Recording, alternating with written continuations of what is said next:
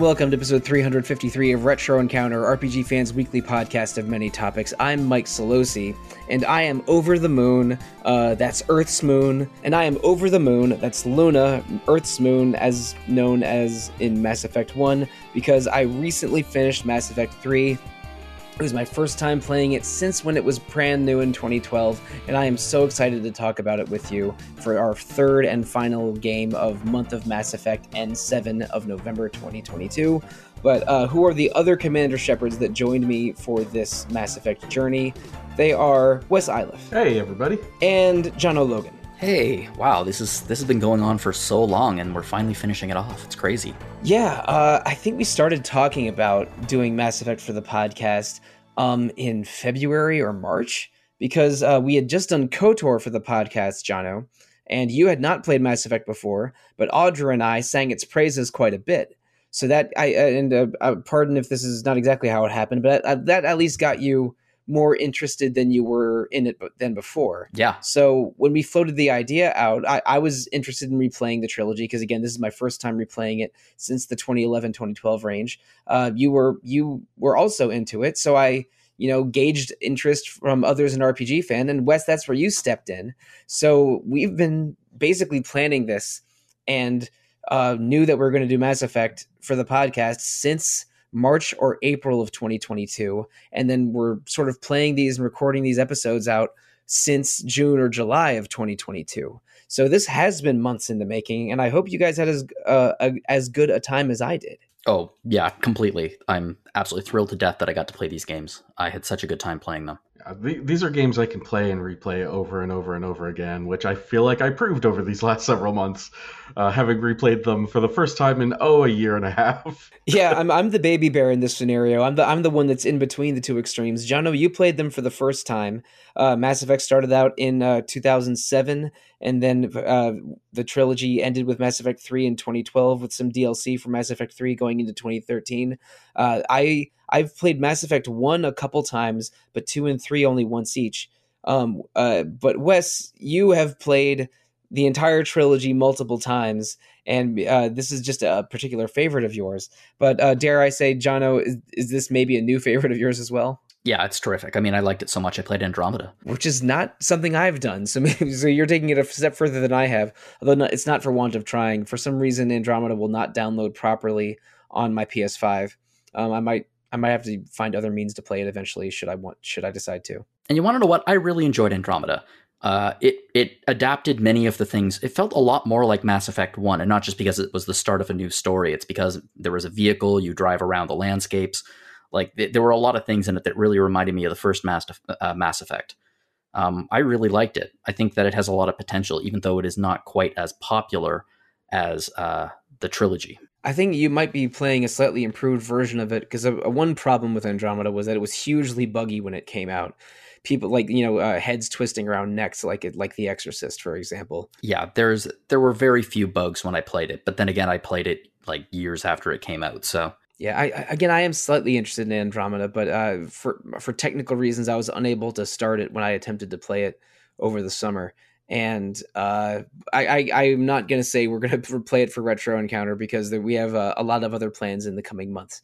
Uh, but uh, Wes, has your um, impressions of uh, Mass Effect, the original trilogy, changed since you last played it? Not really, save that I, I realize more and more just how much power they have over me. You know, um, the the idea that I can play and replay these so many times and not get tired of it, and seeing exactly how well Mass Effect Three still holds up um, despite some of the the turbulent times it had on release. Um, it just speaks to the quality of these games. Yeah, and let's focus on Mass Effect 3 now, because again, we did finish playing the trilogy uh, in time for this recording, but this episode is going to be all about uh, Mass Effect 3, the final game of the trilogy. I, I think I like it more now than I did in 2012, and part of it because well, part of that is because I got to enjoy everything that was released in the post game for Mass Effect 3. Because I, I, think I beat the game in something like six days after I got it in uh, spring 2012. So playing it on Legendary Edition this time around, um, the visuals and textures are a little better than they were back on my old PS3. Uh, and I also got to play through several rounds of DLC that came uh, included with the Legendary Edition. Um, so this is my first time playing Omega, Citadel, and Leviathan, and also I got the improved ending, which was you know still a little bit uh, uh, um, uh, still not quite as as layered as I wish it was, but uh, but an improvement over what I remember from ten years ago. So uh, yeah, we're all very positive on the entire Mass Effect th- trilogy. There will be more praise for it later, I promise. But let's go into mm-hmm. the uh, meat of the game. They start you in media res in Mass Effect Three. Uh, you are on Earth. Um, basically grounded and forbidden from taking part in any uh, international politics because of uh, Shepard is in you know a political hot water for what happened in the events of Mass Effect 2 Arrival. Ba- basically, because you destroyed a huge uh, Batarian settlement to delay the Reaper invasion, um, but a lot of people around the galaxy don't believe in the Reaper invasion just yet. Um, Ma- uh, Shepard is accused of being a mass murderer of uh, of in the high hundreds of thousands or low millions number of Batarians, which is a, basically an atrocity. And uh, your commanders like uh, Anderson and Hackett are sympathetic, but that me- the end game of this is that Shepard is not is is forbidden from leaving Earth for two years. So Mass Effect Three begins on Earth with Shepard being called into uh, to, to, alliance leadership uh, because they've detected the beginning of the Reaper invasion, and practically partway through that conversation, the Reapers attack Earth, and you, uh, as Commander Shepard, are like fleeing from exploding bu- buildings along with uh, Admiral Anderson, and uh, get and finding your way to. Uh, to the new version, the a new alliance version of the Normandy spacecraft, along with a, a new human squad mate, James Vega and uh, and I and I think um if they if they survived, uh, either Ashley or Kaidan is with you as well. But because I think all three of us saved Ashley in Mass Effect One, can can we just say Ashley going forward? Who, who's Kaidan? All right, yeah, I think that's fair. okay, so so I don't I don't have to say Virmire survivor or human squad mate in awkwardly. We're, we're just going to say Ashley. Okay. Yeah, human squad mate. Ashley, the only human squad mate, right? no, no, no. Now we have James Vega as well. So there's there's two human squad mates, or, or also known as Freddie Prinze Jr. yeah, Freddie Prinze Jr. So yes, uh, uh, Virmire survivor and Swole Freddie Prinze Jr.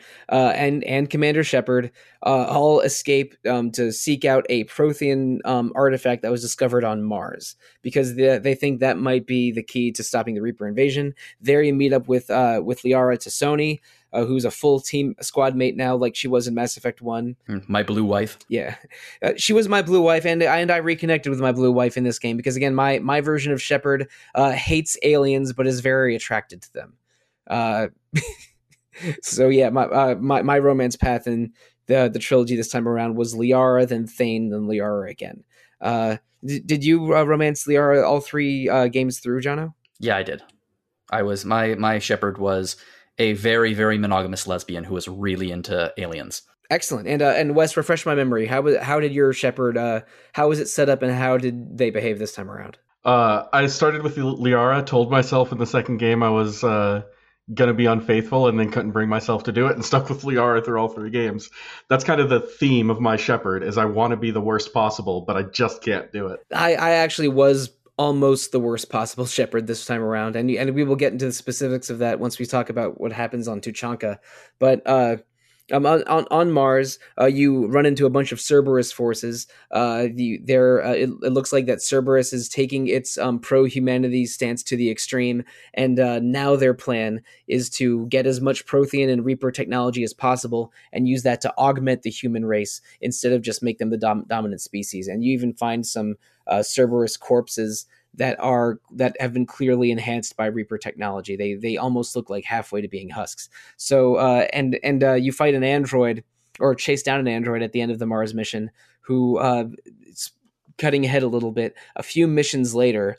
Um, is appropriated by EDI, your AI companion that's on the Normandy, and EDI joins your party as the uh, as the official third member.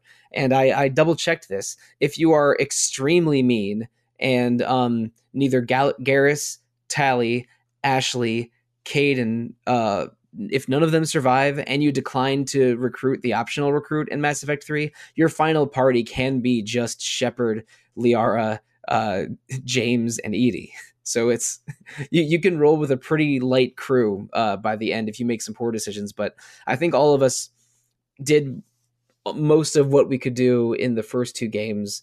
So we were all rolling with a crew of six or seven by the end. Is that correct? Mm-hmm. Yep. I think everyone survived mine. Well, except for Shepard. Mine didn't. We'll go. We'll go uh, into that uh, soon. But uh, uh, Jono and Wes, what were our thoughts on this action-packed roller coaster beginning to Mass Effect Three before you get more freedom to travel around your ship? I think this is the strongest opening of the series, if I'm being honest, because it goes so quickly from like West Wing walk and talk to not just an action sequence, but an action sequence delivering on what's been promised since the beginning of the game, like the the absolute horror story of the Reapers coming down to Earth. And the whole thing feels so much more kinetic because they very quickly dip you into the new aspects of Mass Effect 3, like being able to vault over ledges and, and climb things and just the verticality and, and the movement that feels a lot more engaging. It all adds up to like this really pulse pounding, action filled, like, oh man, this whole thing feels somewhat uneasy to me and things are exploding and falling down all around me. Um, it really feels like a proper action set piece. Yeah, it's a great action set piece. And I mean, the. Uh how hard i mean i know they were all dead but how hard must it have been for shepard not to just be shouting i told you so at the corpses uh, of, of the tribunal that was organized against her yeah and it, it, it it's uh, almost an, a, a, slightly higher stakes version of what of uh, what the citadel has been uh, uh, doubting you for this whole time. Like I, I, just wanted to scream at every bureaucrat in this entire game, other than Anderson and Hackett, uh, and in a way, this is uh, Shepard's "I told you so" moment. And uh, there were some interesting things here. I I feel like the kid at the beginning would work. It works well for a character like mine because, like my Shepard is, you know, space paladin. Um, I, I, totally buy that survivor's guilt not being able to rescue the kid. I, I buy that 100%. For someone like your version of Shepard Solosi, I don't feel like the kid would quite be the same motivating factor.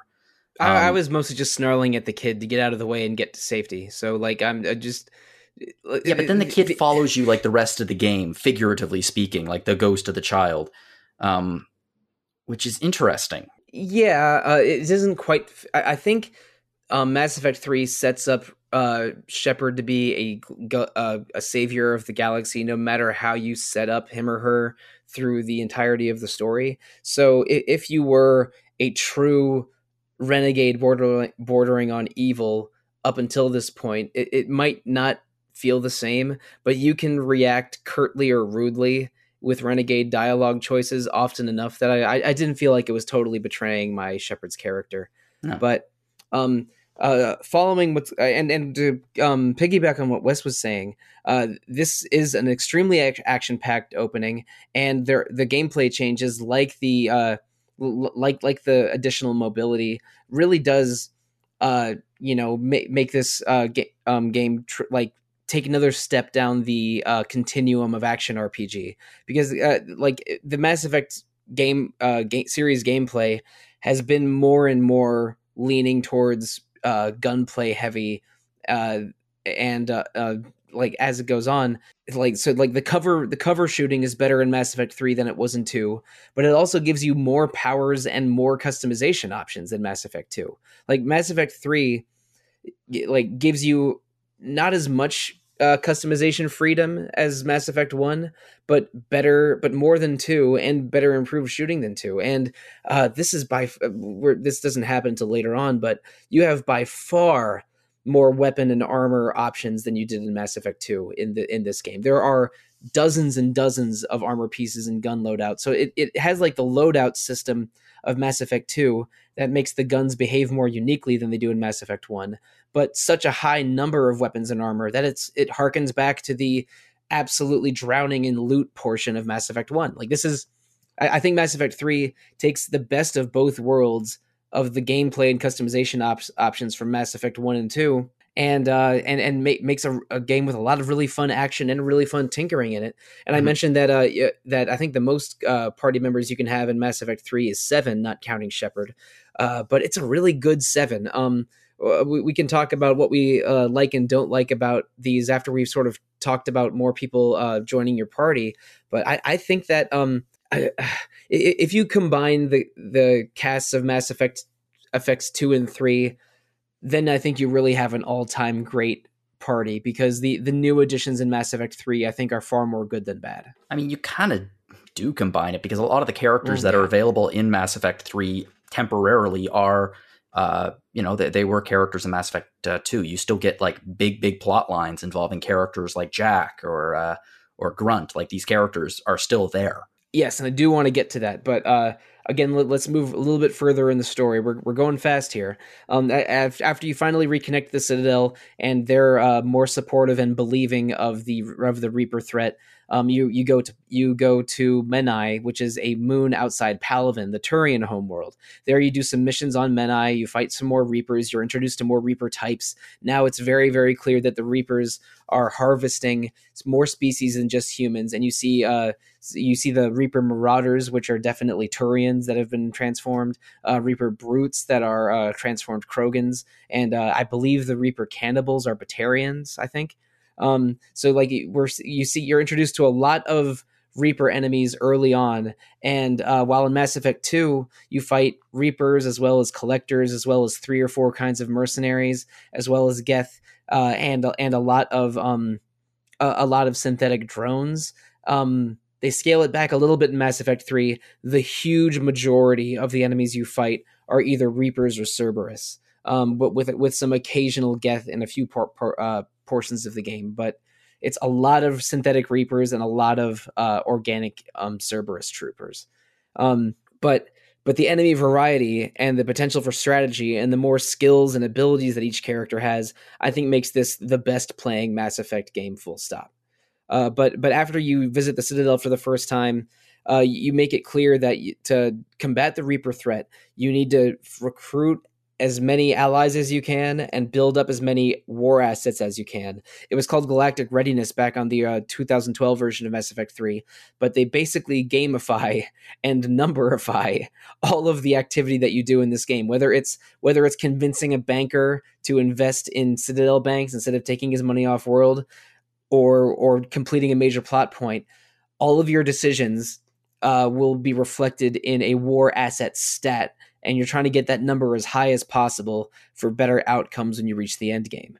Um, so, and and and also by the and uh, also after that first visit to the Citadel is when you have a lot of freedom and can start traveling around the galaxy. Uh, before you're forced to go to, to Menae um, and Palaven. So, uh, what do we think of? war assets slash galactic readiness and uh and how did you interpret it I'm a big fan because I was one of the people who actually really did enjoy uh, planetary exploration uh, in Mass Effect 1 and in 2, those, you know, very, very different um, with probes and things like that. But I liked that they took those systems, refined them, and then they put this over top of it um, to give it a lot more weight. So it felt like these actions that you were taking when you were exploring these worlds and exploring solar systems uh, genuinely contributed to the war effort uh, where you find like lost units and things like that, and just like random groups and technology.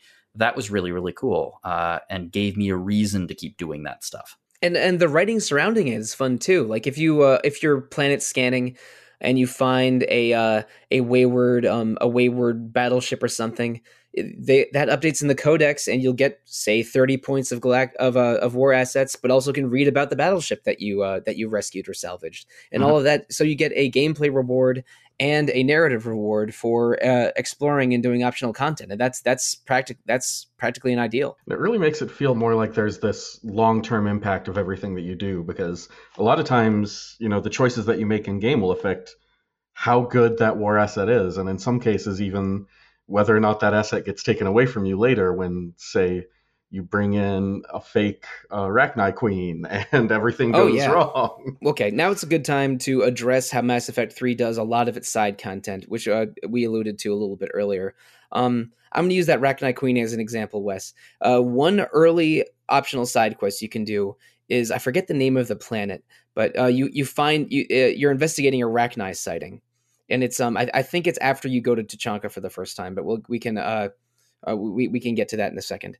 But uh, you go to a um you you go to a planet where a Krogan battalion has gone missing following a Rachni sighting. And uh, it's basically a planet uh, swarming with Rachni. And uh, but um, the people there investigating it are a crew of Krogan led by Grunt from Mass Effect Two. And if uh, Grunt does not survive the events of Mass Effect 2, then it's a different sort of filler NPC Krogan that uh, that's there instead of Grunt. But uh, you, you so your team goes through, you fight a bunch of Reaper enhanced Rachni that are real scary looking. Um, and at the end, you meet a Rachni Queen. If you saved the Rachni Queen in Mass Effect 1, it's the same one that you rescued from back then. If you didn't do that, then the Rachni Queen here is a Reaper construct of a Rachni Queen from from data that the Reapers harvested at one point or another. And uh, the long term impact of this is you can choose to eradicate this Rachni Queen a second time if you're like me and killed the Rachni Queen in Mass Effect One, or uh, or for the first time if you saved that queen, or you can choose to recruit them into your army, and uh, and regardless, you have to fight a whole bunch of Rachni. Uh, it, the, the, the queen that's there has is definitely suffering and is and begs for your help again, which you know she also she also did in Mass Effect One. But there's a lot of ways this can go. Uh, if if you choose to save the Rachni queen, but it's the same queen that you saved in Mass Effect One, then you get a whole bunch of Rachni war assets. I think a hundred. Uh, if you and uh, but if you uh, if you save the Rachni Queen this time, but you killed the Rachni Queen in Mass Effect 1, then this is an imperfect Reaper Rachni Queen, and uh, you still get the 100 Rachni war assets. Uh, or, or I think you get fewer you get fewer Rachni war assets, but they also attack some of their human handlers. So the Alliance Third Fleet gets like a minus fifty to your war assets. And then uh, on top of that, if Grunt survived uh, Mass Effect Two, and you choose to and you choose to save the queen, then a lot of the Krogan battalion there dies, but but Grunt but uh, Grunt can survive if he was loyal at the end of Mass Effect 2. So he's a bonus plus 25 war assets. And if, but if you choose to save the Krogan to um, kill off all of the Rachni um, and and save the Krogan battalion, then you get no Rachni war assets. You get uh, something like 50 or 75 Krogan war assets and and Grunt will survive if he was loyal at the end of Mass Effect 2. So uh, the way to get the most points, I think, if you ignore role playing is to save the Rachni Queen in, in Mass Effect 1, save her again in Mass Effect 3, and make sure Grunt was alive and had you and completed his loyalty mission at the end of Mass Effect 2. That gives you some Krogan, a ton of Rachni, and a plus 25 from Grunt. But you can have way less than that depending or or just different versions of that depending on those choices you made and this is a long ramble i've been on for two and a half or three minutes and i apologize but this is just one meaningful chunk of story side content that you get and you get a version of this for I think every single major character in Mass Effect 1 and 2 except for Morinth, which is crazy. Like these are really well written um, op- mostly optional chunks of uh, of of gameplay or it, hugely impactful side quests that give you gameplay rewards and are cool story sequences. And if uh, the character that you're dealing with survived the events of Mass Effect 2, you get story closure on them, and they'd probably join you at the end of their uh, of of the of the of the story too as a war asset. It is awesome. I was thrilled every time I did one and got to interact with my uh, with my team again. Um, so uh, opening this up to the floor here, uh, I, am I'm, I'm gonna assume that we all like these because this is this is does that this does that uh, you know Legend of Heroes uh, Marvel Cinematic Universe thing of of rewarding longtime players for their for their time and attention. But uh, did you have a favorite one of these? Um, uh, like sort of uh, side quests that involved a character from earlier in the series? Well, I, first off, I just appreciate the fact. Can you imagine the number of flowcharts that must have been in Bioware, just like trying to ma- map out exactly like the the uh, various paths you could take, like based on super early decisions that you make in Mass Effect One, having massive payoffs in Mass Effect Three, just to keep track of them all. I'm, I'm thinking a full office auditorium that is wall to wall whiteboards, just whiteboards everywhere that are that, that are more blue and red than white from just the amount of marker content of flowcharts on them. See, I am I'd like that idea, but I feel like it'd probably be more like the uh, the basement mailroom in that episode of uh, It's Always Sunny in Philadelphia. Yeah, yeah, the the the the, the Pepe Silvia episode where I'm pretty sure is rooted in in uh, in Charlie's inability to read and him seeing the word Pennsylvania over and over on the mail. But uh, yeah, yeah, please continue. Yeah, let me see. Uh, I want to think about this for a minute, actually. Uh, Wes, do you have a favorite side quest in Mass Effect Three that that taps into something from Mass Effect One or Two? So I'm I'm gonna hijack this a little bit. I'm gonna Oh, go please. wild card on you because my favorite is the that uh, scene with Arachni and Grunt. That is one of my favorite ways of pulling you know content from the very first game forward and making it meaningful in the third game. That's absolutely amazing. Um, but I do need. To, I think this is a good time to bring up one of the changes from the original version and how Galactic Readiness works because all of these side quests that you have that get you war assets are way more important in the Legendary Edition because uh, a good quarter of your war assets in the original game were tied into the multiplayer of that game. That's Uh, right. which- Uh, uh, uh, the, the basically the single player war assets, uh, which was called Galactic Readiness in the original version, is capped at fifty percent. So they all Yes. give you uh, uh, like uh, and uh, but the other fifty percent of your Galactic Readiness has to be f- from playing the Mass Effect Three multiplayer, or from playing one of the two Mass Effect mobile phone games. which is absolutely wild. I I I, I loved that multiplayer. It was this kind of squad based mission structure where you could unlock more characters and more powers and everything as you played. That I thought was an absolute blast. I understand why they decided not to bring that forward into the Legendary Edition. But that meant that the first time I played this game on Xbox 360, I spent an inordinate amount of uh, inordinate amount of time in that multiplayer section getting my galactic readiness up. Um, and and it's interesting because that's one of the only ways that you can go and like play as other races and whatnot. You can unlock um, Asari and uh, Yeah, you can. uh, Yeah, you can. Un- you can unlock like Salarian engineer versus Alliance engineer, and they would they would have slightly different weapon or power loadouts, and so and, and unlocking all the different characters and finding the best combinations wa- was pretty fun. It was and it was a co op horde mode and not a straight up PvP mode. Um, I, I think that the uh, mini game that you get in the Citadel DLC, where you get to go into Armax Arena and um and and fight hordes of uh of uh of of either Geth collectors, Reapers, or Cerberus, uh, uh, like is sort of a like a single player version of the old Mass Effect Three multiplayer. yeah. Um, eh, but it it's uh their choice to remove it was was probably time saving because just like putting up this infrastructure for a for a bunch of new multiplayer would have been a lot of work, I'm sure.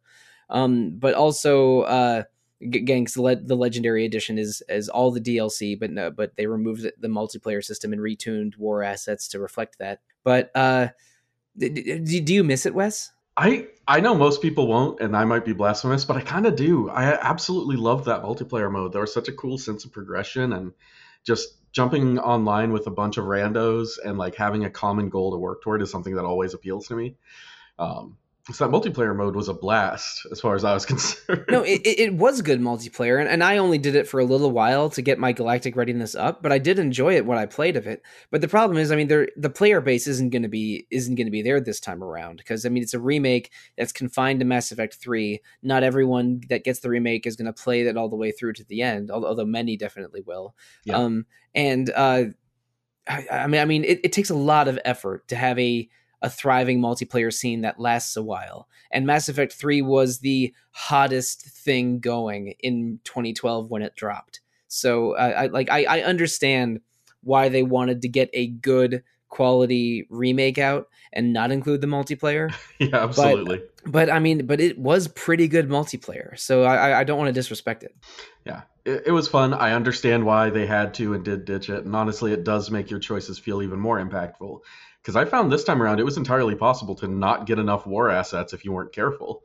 If you made too many bad decisions, it's entirely possible to be locked away from the best endings. I, I, I made a few bad decisions, but I had a disgusting amount of war assets by the end. I really wrung out all the content I could get out of Mass Effect 3. My final number was around 8,030, like like between 8,000 and 8,050 around there. Uh, and uh, and I definitely I, I definitely could uh, have done better because I because I had a couple characters die in between um, Mass Effect 1 and 3.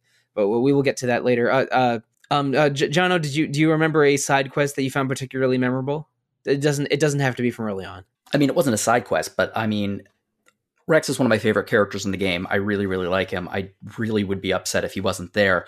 the The way that the games diverge in uh, when you go to um, when you go to uh, Tuchanka. Yeah, uh, and then his I think his brother is in charge instead of him if he's dead, and his brother is, shall we say, less enthused about humanity. Yeah, um, um, uh, Rex's broodmate Wreav is who I had there instead of Rex because I made the regrettable decision to to kill uh, Rex on Virmire in Mass Effect One, and uh, Wreav is is uh, he's anti-human, anti-Turian, anti-Salarian.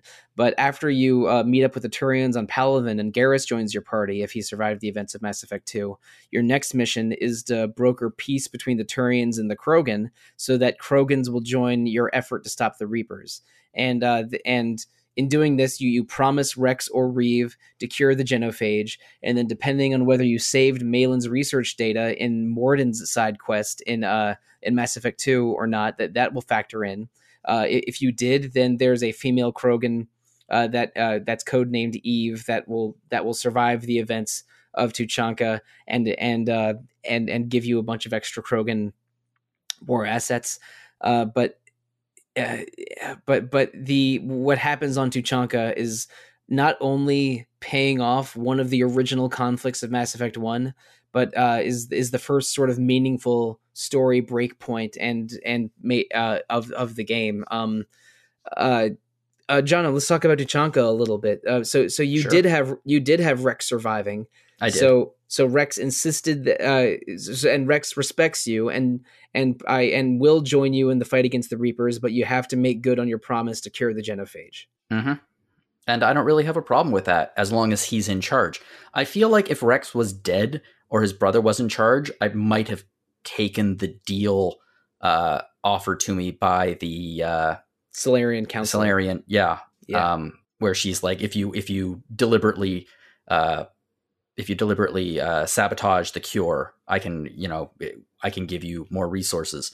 Um, but they have a good leader and they have a good future ahead of them, and they got screwed. Uh, they really did. I have no problem at all with trying to save them. I have a lot to say about this because I, I wanted to see how the other in- outcome went. Um, Ten years ago, when I played Mass Effect Two, I I did every step I could to cure the genophage, and it went and it went pretty well, uh, about as you know as well as it could have. But I wanted to try the opposite path this time around for Mass Effect Three, which is why I let uh, I I killed Wrex on Virmire in mm. Mass Effect One uh, it, uh, on purpose.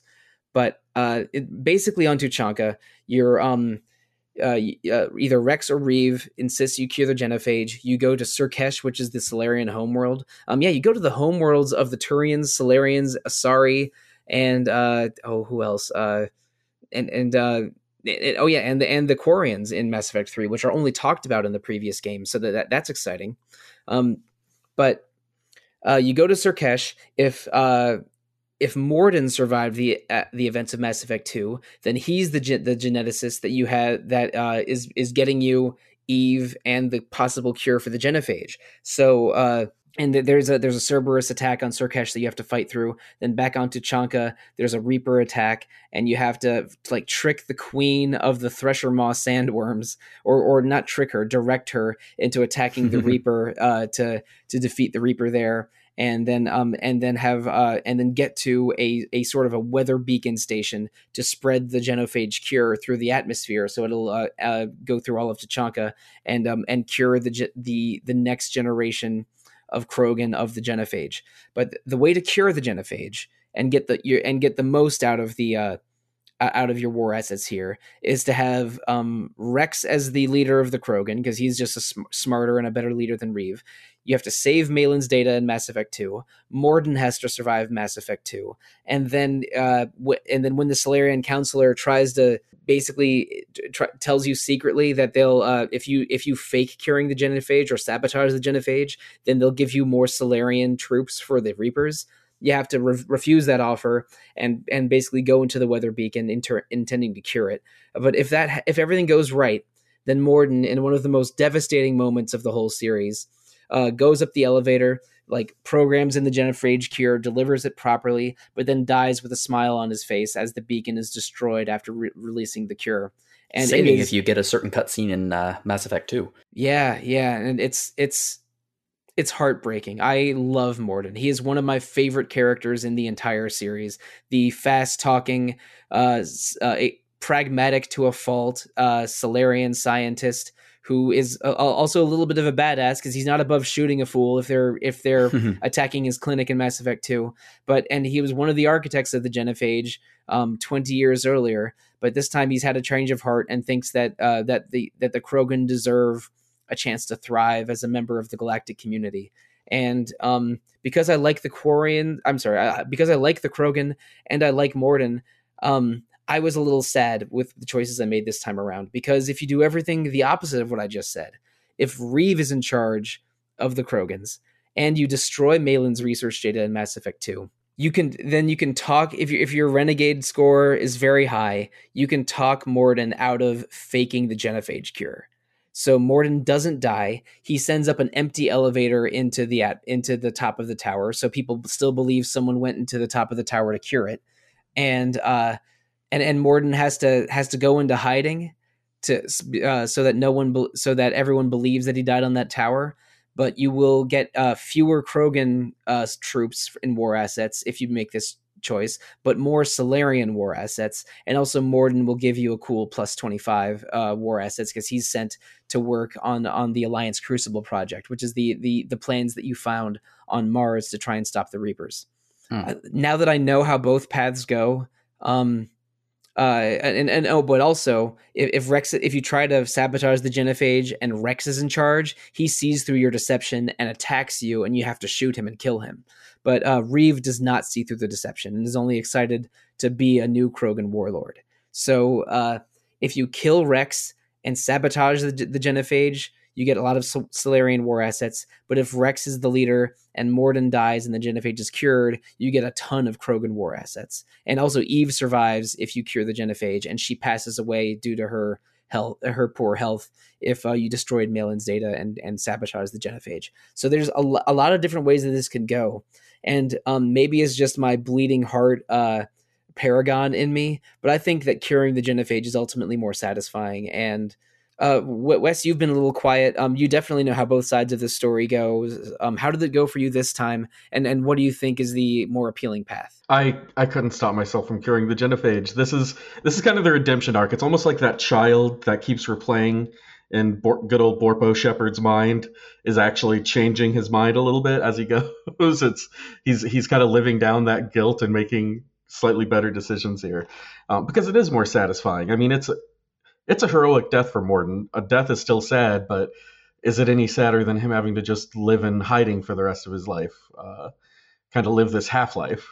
He, I mean, he does get a heroic, if futile, death uh, if you uh, if you shoot him. Yeah, where he does his best. But I mean, oh. you, I. It's better to I, die I, for something in my mind, so I can't, I can't resist. Yeah, I feel like a lot of the choices in this game. This is my only real problem with uh, some of the choices in Mass Effect to get the most satisfying resolutions uh, to the stories, to the character arcs, to things like that. If you're playing as a renegade, you still have to make Paragon choices in certain places. You have to make the right choices. You have to be a good person in order to get many of the more uh, the better endings to these stories, in my opinion. Like, I suppose that if I was a massive nihilist shooting Mordin and watching him desperately try to get to the elevator and climb up and rescue the uh, to cure the genophage, but then failing and dying in an explosion would give me some kind of a sh- shot of adrenaline, but like it doesn't. That's just horrific to me. Curing the genophage or not curing the genophage isn't really Paragon or Renegade. It's, it's more just it's it, it, it's more neutral, and you can use Paragon persuade, persuasion and Renegade intimidation to achieve either of those ends. But they really do communicate that uh, um, that curing the genophage is good and sabotaging it is bad in a, in a way that I, I was specifically role playing. But this also made me realize deep down in my heart of hearts, I am not a renegade. Um, I, I found this playthrough interesting in some ways, but a little dissatisfying because because I made the the renegade choice ninety percent of the time.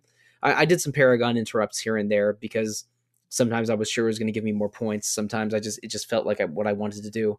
Uh, but I didn't like sabotaging the genophage, even though Mordin survives, and I didn't like just being super rude to Liara, Liara and Tali all the time, because Liara and Tali are both just just very very good natured characters, and even though Liara is considerably more hardened in Mass Effect Three than she is in Mass Effect One, going Renegade makes both of them act somewhat coldly towards you, and I didn't like that. I just wanted to I just wanted to be nice to my to to, to, to my space lady crew, and I feel like in a lot of cases, this is the difference between this. Might, this is just this might just be for me, but I think part of the difference between uh, like a television show or a movie and a video game is that in those things we we sometimes get a charge out of watching people make hard choices or watch people make the wrong choices. That explains Breaking Bad, that kind of thing. But when you're playing as the main character. Uh, and you have you are trying to make those choices. I feel like it gives you a completely different feeling um, like to try to to to be a jerk to these characters that are tech that are your friends and who you genu- genuinely like. Um, I feel like that is more difficult to for me than to watch someone be a jerk. If that makes sense. You can't yell at the screen, "No, Shepard, don't do that," because you made Shepard do that. Yeah, exactly. Why are you doing that? No, don't put the mouse button lower. No. And and uh, well, the thing is, I I mean, I usually tend towards doing a good playthrough or a, good guy playthrough rather than a bad guy playthrough on games with karma systems like this because that, that's more in my nature and I think most of the time better fits the situation. But I've done bad guy playthroughs before of games like like I think one of my favorite bad guy story routes is in uh, Infamous 2 uh, for the PS3. Um, the, the scene at the end of that game, if you make a lot of evil choices, is just absolutely devastating, uh, but in, in a in a beautiful way. Um, I, I just I, I, the thing is, I feel so close to these characters that I want to treat, give them their their best selves and and treat them well. So I, uh, I, I uh, we're skipping ahead a little bit, but I, I really was a little upset that I, um, that I didn't have Wrex around late in the game because I killed him mm. in Mass Effect One, or that I didn't do uh, any of Samara's stuff because I chose Morinth over Samara in Mass Effect Two, and I and uh, and a lot of um, renegade uh, options had me very cold or rude towards I, I, especially noticed it for liara and tali but that's also true for uh for basically your entire team if you go full renegade like i, I, I playing through this mass effect 3 in this way maybe even more so in 3 than in 2 really made me want to replay the, the entire trilogy again and make different choices. Because i just I, I, I don't know. I, I just think that um this game is the most satisfying if as many people survive as possible and you have the you know the the deepest crew possible uh tor- towards the end and like like like the uh, we we we went pretty deep into gr- the grunt and Rachni scenario um the uh there is a scene on a in a monastery of Ardat Yakshi that uh is a lot different if Samara is on your is uh, on your team or not and you get you basically get better outcomes if uh, Samara is with you. But if she's dead, like she was for me, uh, you basically just see two Asari in love suffering and, and one of them committing suicide. Uh, that that also is the scene that teaches you that um, the Reaper Banshee monsters are made from Asari Ardat, Ardat Yakshi, and and Banshees might be the most dangerous regular enemy in this game. They they mm. they have biotics, they teleport, they have one or two layers of barriers and armor to deal with. They are a pain, and fortunately, I had uh, I had energy drain and sniper rifles to take care of them a, a lot. But uh, they also have a terrifying screech that I cannot get out of my brain. yes, they they have the most haunting audio of any Reaper enemy, and that includes the Reaper uh, big ships themselves. It's it's it's a little it's a little frightening. Yeah, I, I, I don't know. I can't help but feel that drama and compelling scenarios come out of character relationships and I feel like if you are going for an evil playthrough or a heavy, heavy renegade playthrough, your relationships are going to be cut short because you're not going to be able to deepen them because you're, you know, a, a jerk. Um, and because of that, a lot of the stories are not going to hit as hard as they probably should or be as interesting as they possibly should because you just don't know these characters, like the stand in characters who are there for Wrex uh, for example, or Mordin. They just you, there's no emotional resonance there. There's nothing. They're just kind of stand-ins because they're the characters who they are supposed to be are dead. Um, well, you, I, you you do get to know Wreav in Mass Effect two and three if Wrex dies in Mass Effect one, but he's he's definitely just a short-sighted jerk and not nearly the deep character yeah, but, that, that Wrex is. But yeah, but, but you understand it, my point, yeah, which is yeah. like these stories really do hit hard because by the third game you have survived so many uh, trials and tribulations with these people and these characters that it, it, it the storylines uh, the impact that you feel on an individual level for each of them uh, is is very strong. Like the whole thing with Tali landing on the homeworld and things like that. Like if that for me uh, is very very it, how can I? It's difficult to imagine how that plays out in an interesting way if Tali's dead. Yeah, and well, well, to be fair, I did make a lot of renegade choices, even on the uh, the the Rannoch section of the story, and you know we can go there anyway right now because that is the next part of the story. Um, uh, after well, let, let's uh, let me uh, give me a minute to go through the story a little bit. After you resolve the genophage, you have a bunch of Cro- uh, a bunch of Turian, Krogan, and Salarian war assets, but exactly how many of each depends on your decisions, of course. And that opens the sort of Act Two of this uh, three act play or uh, three act play plus a finale, where uh, you have a mission on the Citadel where Counselor Udina tries to do a, a give away the Citadel to Cerberus. So there's a mission there where you have to fight a bunch of Cerberus troops, and then depending on if they survived or not, um, you're either saved by Thane if he survives Mass Effect 2, or Kirrahe if uh, Thane is dead but Kirrahe survived Mass Effect 1, or if neither of them survived, uh, um, Ashley or Kaidan, uh, who is there as Udina's bodyguard, will sacrifice themselves uh, to to stop Udina from giving from uh, from allowing the Cerberus coup, uh, coup to finish, or if Thane or Kirrahe stops the assassin, um, and uh, and Ashley or Kaidan, if they don't trust you, then they might try to attack you, and you have to shoot Ashley. I'm going to just say Ashley because it was Ashley for all three of us. So, so uh, in the events of the Cerberus takeover of the Citadel, right after the Tuchanka missions, uh, it can be you shooting Ashley. It could be Ashley um, say, uh, jo- eventually joining you and, and seeing the error of her ways. Uh, either Kirrahe, Thane, or no one can say can uh, can provide an assist. It was Thane for me because Thane was uh, loyal and survived at the ends of Mass Effect Two. Um, and but, but what happened with me unusually is I, I, to to basically get this to happen in a positive way, you have to be nice to Ashley. You have to visit her on the Citadel when she's at the hospital recovering from her injury on Mars. Uh, you have to, um, if you romanced her in Mass Effect One, I think you have to you you basically have to not cheat on her, you know, because if you if you do cheat on her in Mass Effect two or three, that that's you know negative points in your favor.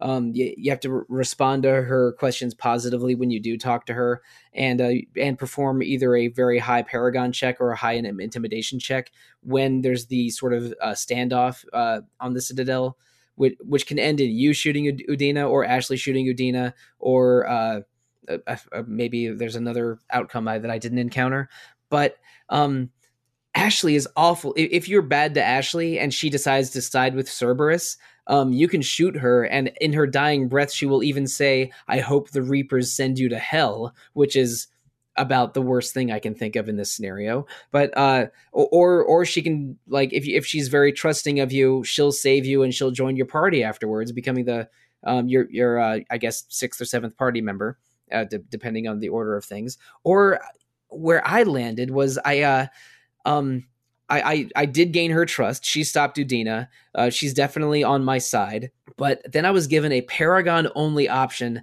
to convince her to join me because I was I was nice to her, but not nice enough in the lead up to this event. so she did not join my party. I didn't have the uh, I, I didn't she didn't trust me enough because she still believed I was maybe siding with Cerberus or uh, not supportive of, enough. So what happened was she ends up not joining my party, but she does rejoin the alliance and gives me plus twenty five points of war assets if uh, if you can't Paragon persuade Ashley to join you at the end. But uh, so that's not the worst outcome because I mean I still had if I wanted an assault rifle user, I still had um, Garrus or James, but uh, yeah, just I, I I weirdly found the middle ground for having Ash to Ashley's support at the Citadel stage. Uh, what what do you think of how this went for you? I mean, Udina's betrayal is something that I actually had problems with because they really do leave it open ended whether or not uh, he was being he was indoctrinated or not. They we don't know whether or not that's true. I can't help but feel he is because although the character has been portrayed as a massive uh, jerk for all three games. At no point did I ever feel like he was a traitor. I feel like he was just a well a dick, um, but like a loyal one. So the fact that he turned around and betrayed uh, betrayed the uh, Citadel for uh, Cerberus, and technically, you know, in that particular case, the Reapers as well. Um, I feel like you would have to be indoctrinated. And the fact that they left that open ended, just I don't know. There's something about it that made me go. Eh. I feel like that character was more complex than the choice that he made. Um, but that just might be where I'm coming at it from. I thought it was an interesting, interesting way. Now, how how it went down in my particular playthrough is uh, we got to the ship. He, you know, grabbed the hostage, and I let uh, I let Ashley shoot him because I felt like that was better character development uh, for her. Um, and then Ashley joined me because by that point, you know, she trusted me and stuff. So did it go differently for you, Wes? Um, more or less the same. Although I didn't let Ashley take it. Beppo ain't giving any of the credit to anyone else. no, no. um, but I'm I'm kind of with you on that, Jono. That it's a weird character turn for um, for Udina. Uh, I like my villains to have um, some kind of moral structure that they're adhering to, even if it's a deplorable moral structure. Um, it always makes it more interesting if you can kind of see how the gears are working with them to me. Um, even if those gears are wildly miscalibrated and they're doing things that you know you you would think that no no human being would make, but they I like them when they follow consistently. I mean, one of my favorite heroic, I guess, heroic type characters or uh, even antagonist type characters is a character who is personally speaking, just horrible, just like a terrible, terrible person, just a massive dick. But morally speaking, they are upstanding and believe in things and uh, will stand up for what quote unquote is right. Um, and I find that when one of those characters shifts so their uh, moral beliefs align with their being a massive dick beliefs, it just makes them less interesting. Agreed. I, am not sure what to make of the Udina betrayal. I think that he always was very pro humanity, and that has him aligned with Cerberus at least a little bit. But uh, whether he was indoctrinated or not, and um, it, like maybe he reached out to Cerberus, but then in his meeting with Cerberus, they indoctrinated him with with Reaper Tech. I don't know exactly how it went.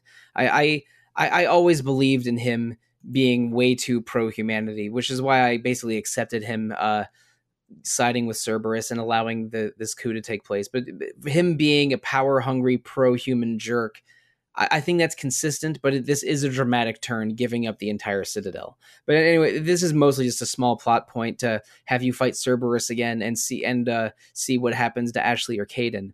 Um, after the events of this, you um, more side quests open up to you, and the main story goes to Rannoch, the Quarian homeworld. You do some mess. You talk to all the Quarian admirals.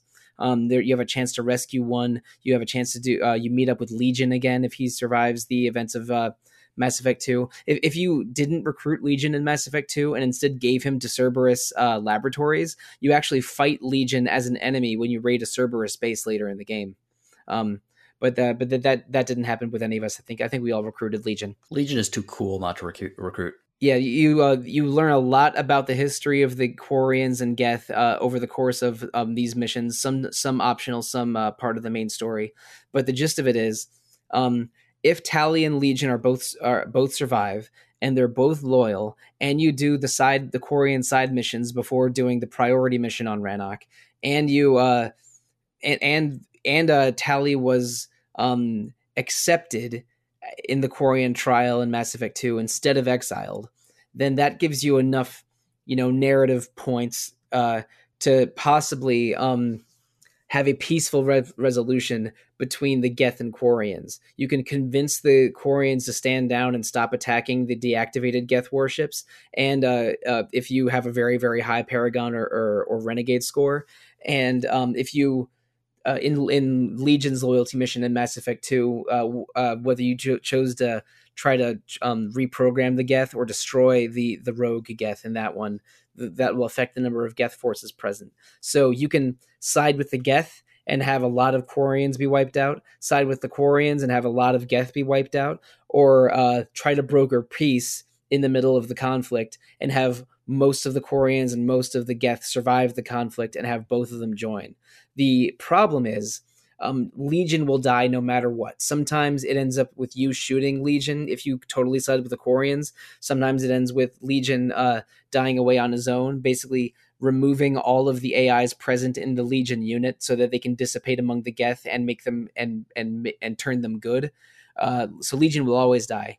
But uh, if most of the Quarians are wiped out in this conflict, whether you whether you went for peace or you went for a pro Geth outcome, Tali can jump off a cliff and commit suicide if too many Quarians die. But if you totally side with the Quarians and Tali was loyal after Mass Effect 2, or if you broker peace and most of the Quarians are still surviving, then then Tali will not kill herself. But there's but the way these this can end is you can have a lot of Geth, a lot of Quarians, most of both. Uh, Legion will always die. Tali might commit suicide or she might survive. There's a lot of ways Rannoch could go down. And uh, even though I was renegade basically the whole time, I basically yelled down the Quarians to stop shooting and got uh, and managed to get peace with a lot of Geth and Quarian units together. Um, how, how, did the uh, Rannoch missions go for you guys? Uh, pretty much the same, except without with less shouting. Fair. Um, yeah, I threaded the needle. I got them both together. Again, I feel like that was the most narratively interesting option. Even ignoring good and evil, it's it's just it's interesting to see these two groups putting aside their uh, their generations long animosity to fight against a uh, fight against the Reapers. That's interesting, and I feel like other choices are less so. I feel like Tali throwing herself off a cliff is super interesting if you're into the most depressing thing I can imagine ever. Yeah, that's real rough. But I think they they even give you more context for the conflict because in those side missions leading up to it, you learn a lot about the Quarians and the Geth, including like scenes from the Geth memory banks of the very first uh, Geth rebellions and and the very first self actualization by Geth AIs. It's it's it's really interesting how they set it all up. I really love those scenes, like seeing how the Geth came to be and kind of demystifying it. It feels right for the third game um, to pull back the curtain completely. Because Geth are probably the most common enemy in Mass Effect One, and a very common enemy in Mass Effect Two. They've basically been uh, they they're basically just faceless enemy machines until you meet Legion.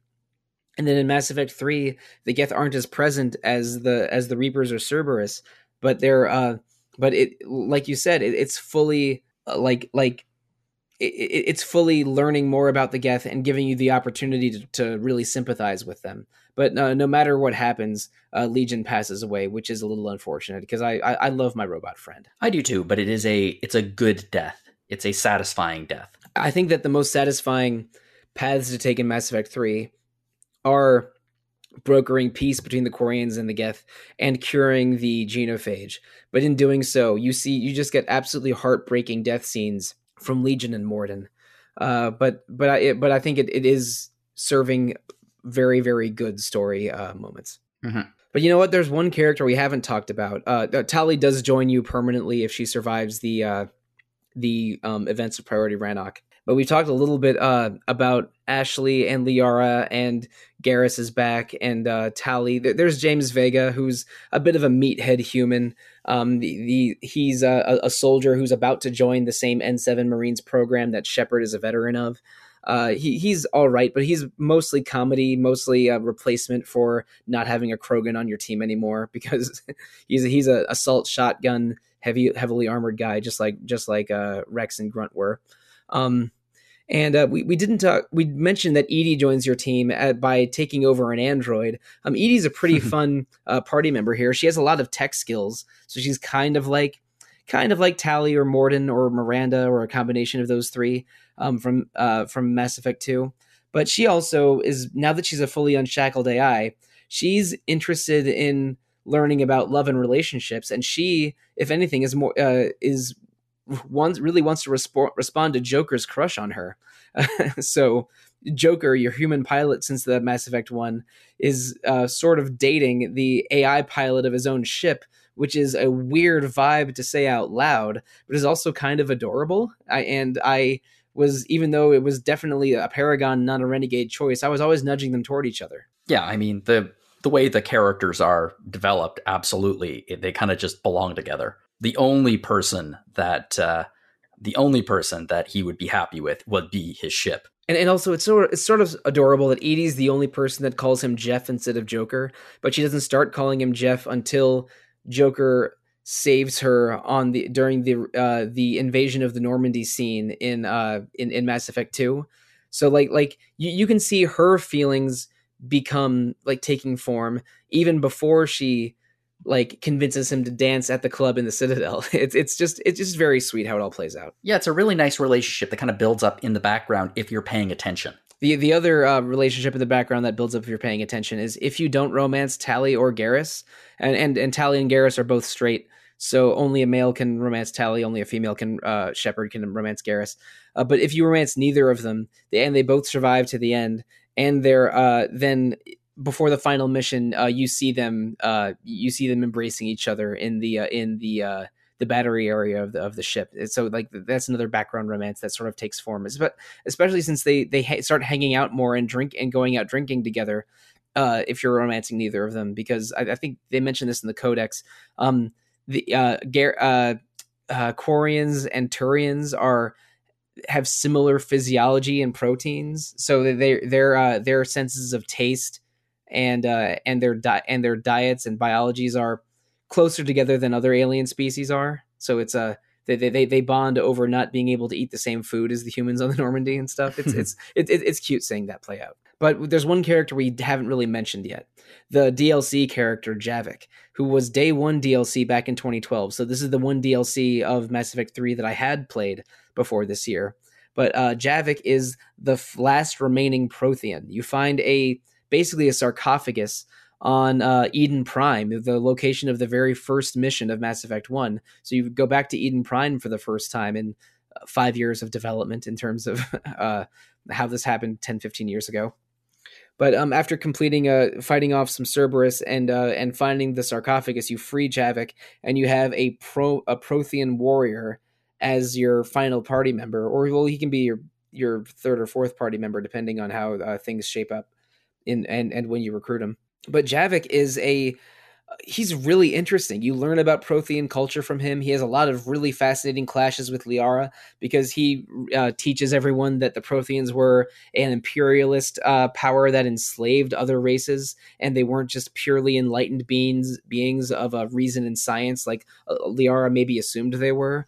Oh, and oh, that's uh, funny as hell. Yeah, oh, it's it's great. And he also tells you that the uh, the the Reapers didn't wipe out the Protheans instantly; that it, it took centuries. And Jav- when when Javik was born the Reapers had already invaded, invaded, so he only knew war his entire life and only got to see the fall of the Prothean Empire and not and not its uh, and not its peak. He also mentions that Protheans were very single-minded species, so once they were born and were and their role in society was determined, they were you know basically bred and uh, and driven to be as strong and powerful and and able as possible in that role. So because he was born as a soldier, he really only knew being a soldier, which Liara finds disappointing in a way. But, uh, for Javik to be a very warlike uh, and and violent and violent team member, almost like Zaeed or something from Mass Effect Two, but also your window into the Prothean culture from fifty thousand years ago makes him a really interesting party member and it's it's kind of sad that he's relegated to the Zaeed Kasumi DLC slot in this game.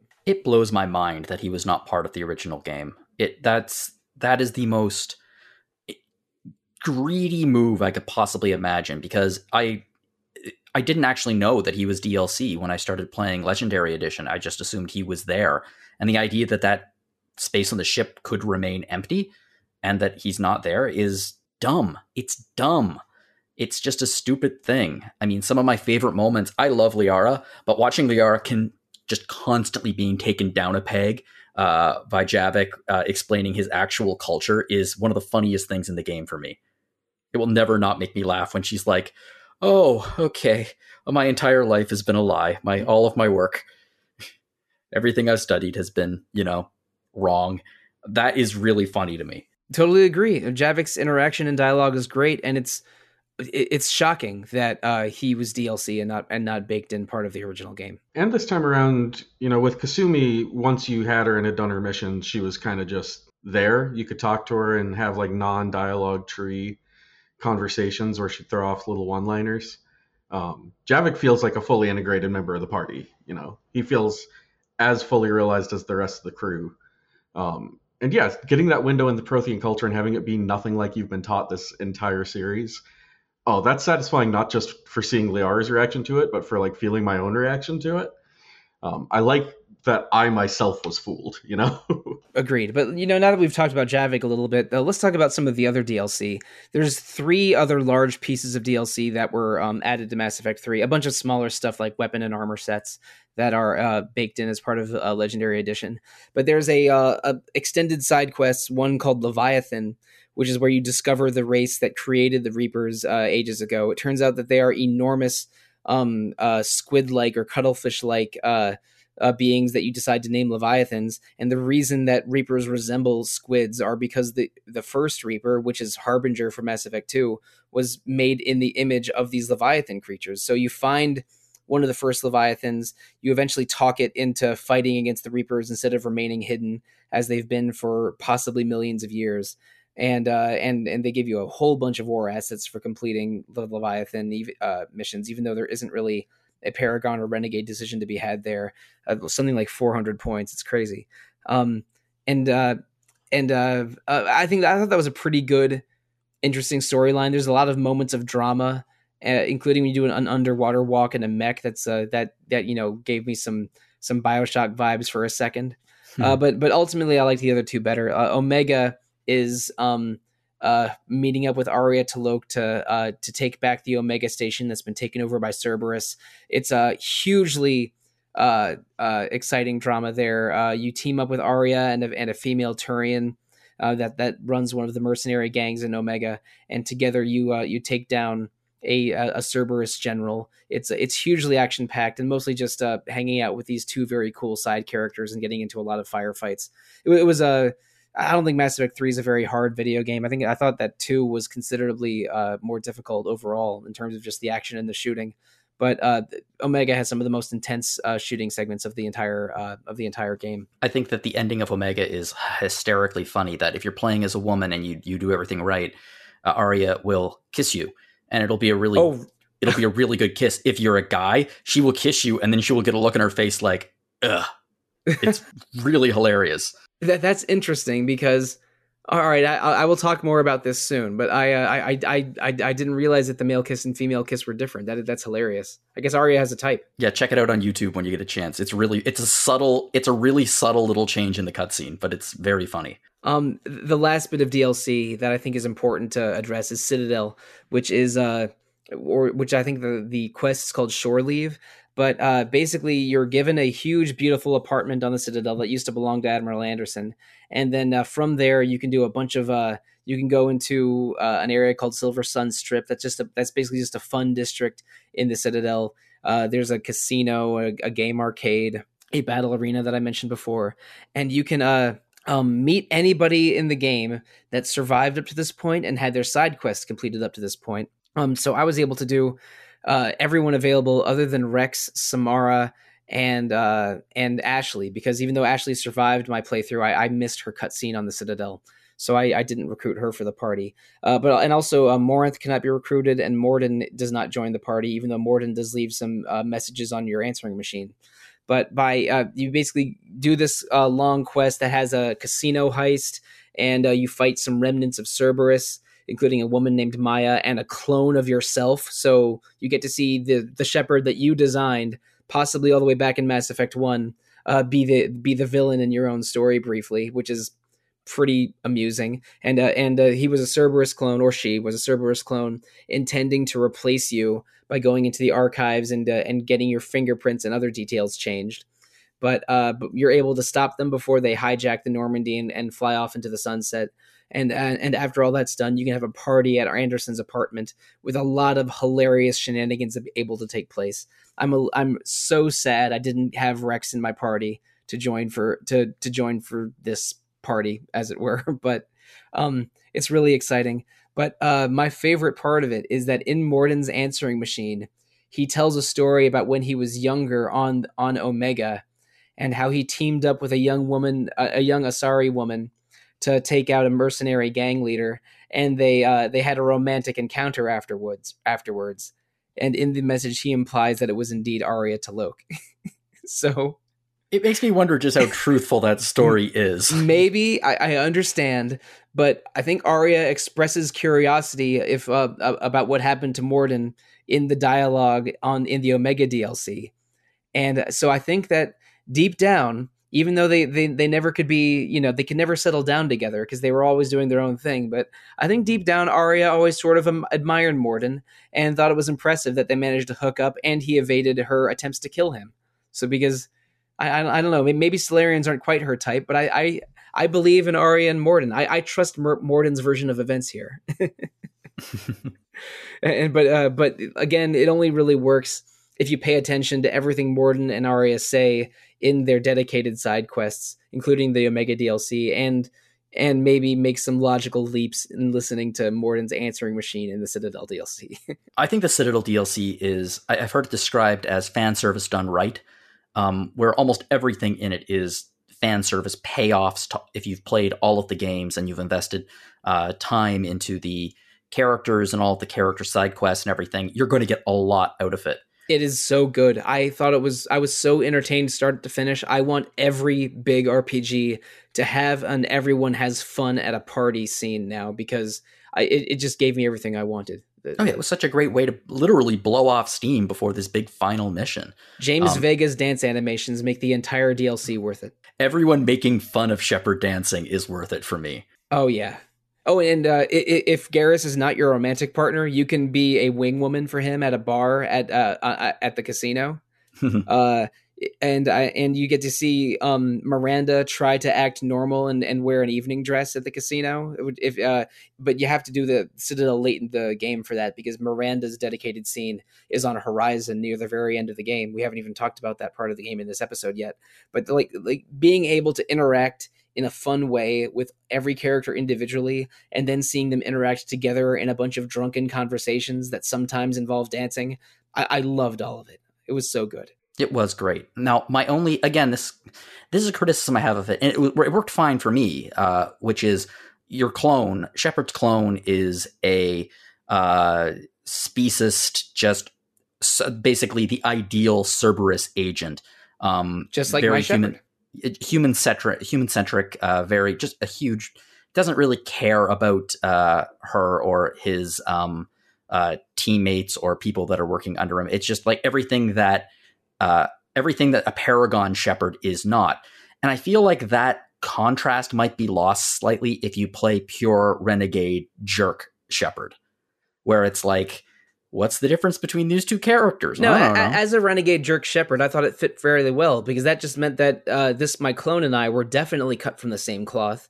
And instead of like, like, even though they have similar ideals, it was more about the clone being determined to survive and replace you, and my Shepard being determined not to be replaced. Like they they just they immediately clashed because because there could only be one. So like okay. I, it, it fit. I thought it fit just fine, but the, part of it was just a mutual, uh, well, a mutual desire to eliminate the other. Mm. Wes, what were your favorite parts of the Citadel DLC? All of it. Um, I, I absolutely adore that DLC. I think it it makes all arguments about the ending of the game being unsatisfying almost moot because this feels like the proper wrap up um, to the characters at least, even if the plot um, you know uh, isn't what you were looking for. Uh, it also holds true to my one of my biggest beliefs about storytelling that um, stakes cannot seem high, horror cannot seem horrifying um, unless you see lives working as normally and see relatively joyous times. Uh, you get to see it like not only that these people were pulled together by danger, but like what kind of lives they could live if things actually worked out for them and it makes it seem all the more important to actually have people survive to actually solve the problem at hand because it's not just like an amorphous end of the world it's the end of these people and this kind of togetherness and and this kind of unity I, I just after I saw the scene of you uh, busting Grunt out of holding for go, for going on a drunken rave the night before the party, I, I, immediately went onto YouTube and watched it again. I liked it so much. I, I just th- there is so much joy and fun in this in the Citadel DLC that I, I it made me want to replay the whole trilogy again so I can see how Wrex and Samara behave after it. A- Ashley as well, although I was less interested in her, of course. Ashley hooks up with Ashley hooks up with James, which I oh, think is excellent. hysterically funny. Excellent. No, you see now I want that again. Like I'm I'm gonna I'm gonna totally go into Virmire and Mass Effect One next year, intending to save Ashley again uh, no, I'm sorry, no, intending to save Kaidan this time, but end up saving Ashley again just so she and James can hook up. I, I fully believe that now. But anyway, hang on. I think I just want to mention my favorite scene in the in, in the party. Like, there's tons of different scenes, and I you can only see about you can only see half of them in one playthrough unless you you know do a save because you can either choose to have like a laid back kind of relaxed party or you can choose to have like a, a like a crazy party. Um, and there'll be different scenes depending on which one. But my favorite scene is uh, Traynor and EDI upstairs.